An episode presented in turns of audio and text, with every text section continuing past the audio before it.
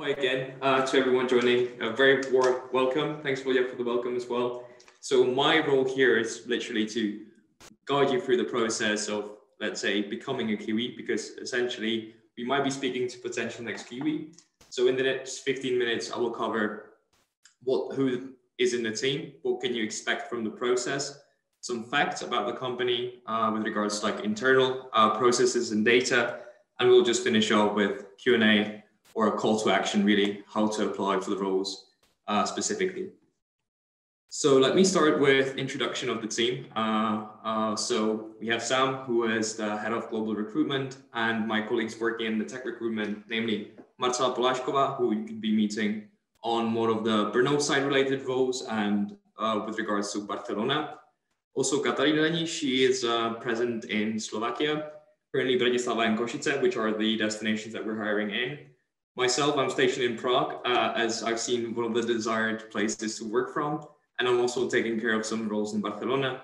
Then we have Alžběta Trčková, she's uh, taking care of more of the, the business roles. And Michelle Hoferová, she's uh, helping us with RecOps and making sure that things work and that we can provide relevant data, etc. So let me speak more about um, the fruit facts or some things have been already mentioned. So as you know, we have been established in 2012 uh, by a different name, Skypicker.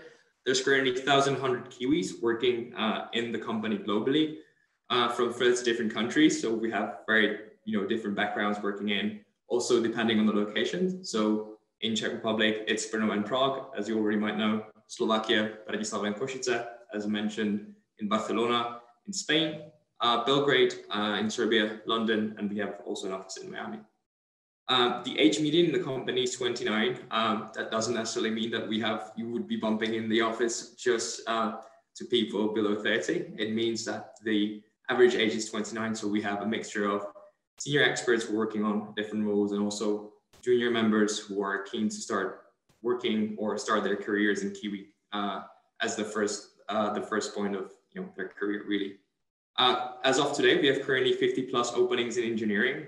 Um, the various fields have been mentioned. I would also suggest that you stick to the topics after the end or after this talk um, to find out more about the specific details of each team or tribe and uh, what are we looking for. Um, uh, and I will also then just guide you to, again, the jobs.kiwi.com and how you can search through the platform. Um, what we're specifically proud about is that we, we have been elected multiple times as one of the fastest growing tech companies in Europe. Um, not many Czech companies really have made it to that point. Um, so we particularly take pride in that. Um, that we're, you know, essentially a Brno-based company who has made it globally.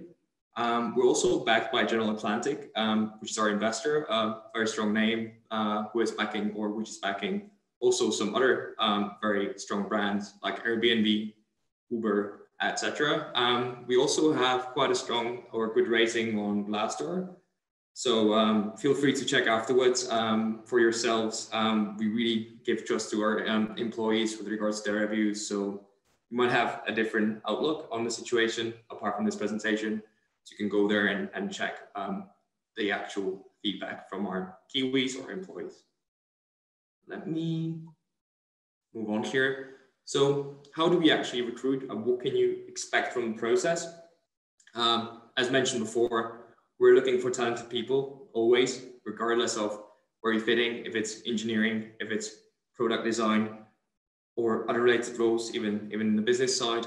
Um, the technologies have been already mentioned by JK and Petra has already mentioned uh, product side, which is obviously essential for us as the product keeps evolving. So with regards to the actual process as such, we have usually three rounds of interviews. Um, that's also mentioned in our career page. The first round usually is uh, you or the candidate speaking to uh, some of our recruiters um, based or based on the role that you're applying for. So first is a uh, Zoom call with me and or other colleagues, and we're trying to find out more about your previous experience, your expectations, really, your interests, and why did you really decide to drop the CV to us in the first place? You know, what was the initial reasoning behind that? And obviously give you some time and space to um, to get to know uh, more about Kiwi or good questions you might have. Um, then we're following up with a practical task that depends on the level of experience. So if you're a senior dev or a senior product designer, mm, we usually leave out this particular step and do something like a live coding session or more of a generic interview uh, based on the project or the task going live. Uh, and if you're somewhere in the med or junior, uh, then we're providing you with um, a practical task, usually based on Codility or written instructions that are quite clear. Now, we don't give up strict deadlines because we believe that people can be busy. They could be still working in their current role. They have families. And during pandemic, it can be very, very hard to, let's say, um, you know, find the time for, for such a for such a thing. So we usually give out some uh, the people the space to give us an estimate of where um, when it could be handed back. After it's handed back to us, we give it to the specific team and the tech lead or the people who review the task. And then we kind of move on to the second round, which is more of a generic interview, meaning that you would meet specifically with the team or the hiring manager that would be cooperating with you, who you would be sharing the office chair or um, yeah, just the space with. Um, and that from that you can expect really um, a more general talk about your experience again on the technical side and um, really just going through the assignment and obviously you get the space to ask questions as well at the end find out how it all sits down now the third round is usually the last round and that's a stakeholder interview so we would be speaking to someone like Petra or someone like JK on the side of VP of engineering, CTO, CPO. It's more of an informal chat that lasts about from 15 to 35 minutes, where we get to see the faces and you can also ask questions more on the high level.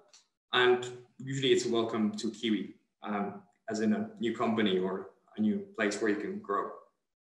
Um, and then it comes that uh, we come to a decision part where we give a specific offer or the feedback, what to improve on, what didn't go according to expectations. We also offer relocation packages, so we're not really, you know, struck down by a specific location or being in the EU. So we um, offer visa assistance, um, help with accommodation, etc. And when I mention kind of the downside or the feedback side, that doesn't mean that a door is shut in Kiwi. Um, I actually had experience already that um, some people that have been applying previously have applied again after three, three years because they were just maybe too junior for the role. They keep trying, and that's also a good sign for us that the people are, had a positive experience um, and they just want to work for us in general. Um, some more stats to throw in. Uh, we typically review about 10,000 applications per year, and we hire only the top 1% into R&D. That goes also with what we have stated before that we're looking for you know, experts in the field um, and it might, might sound a bit harsh, really, but what it actually means is a that you will be working with you know pe- people we have carefully selected, and basically um, you'll be surrounded with people who are you know culture fit. A and B they're also very skilled in their fields and they could help you to overcome the tasks which are maybe complex more effectively. It also means that most of our hires that 100% of our hires for 2020 has pa- have passed the probation period. So all that carefulness, you know, essentially works out fine and essentially to essentially contributes to the culture and the experience that we have on board. Um, the time to hire is between 10 to 28 days. That means that you can expect this range, um, let's say, from the initial application to the hire stage. And that depends obviously on, let's say, I wouldn't say time of the year, but how fast can you do the task, um, how fast can we process the next steps, you know, how people have, let's say, free time in the calendar, etc. So all these things can be taken into account. So somewhere between this um, amount you can expect to be, you know, in Kiwi. So what's in it for you, you might ask. So what, why should you be joining Kiwi? So let me start by saying that we're a scale up.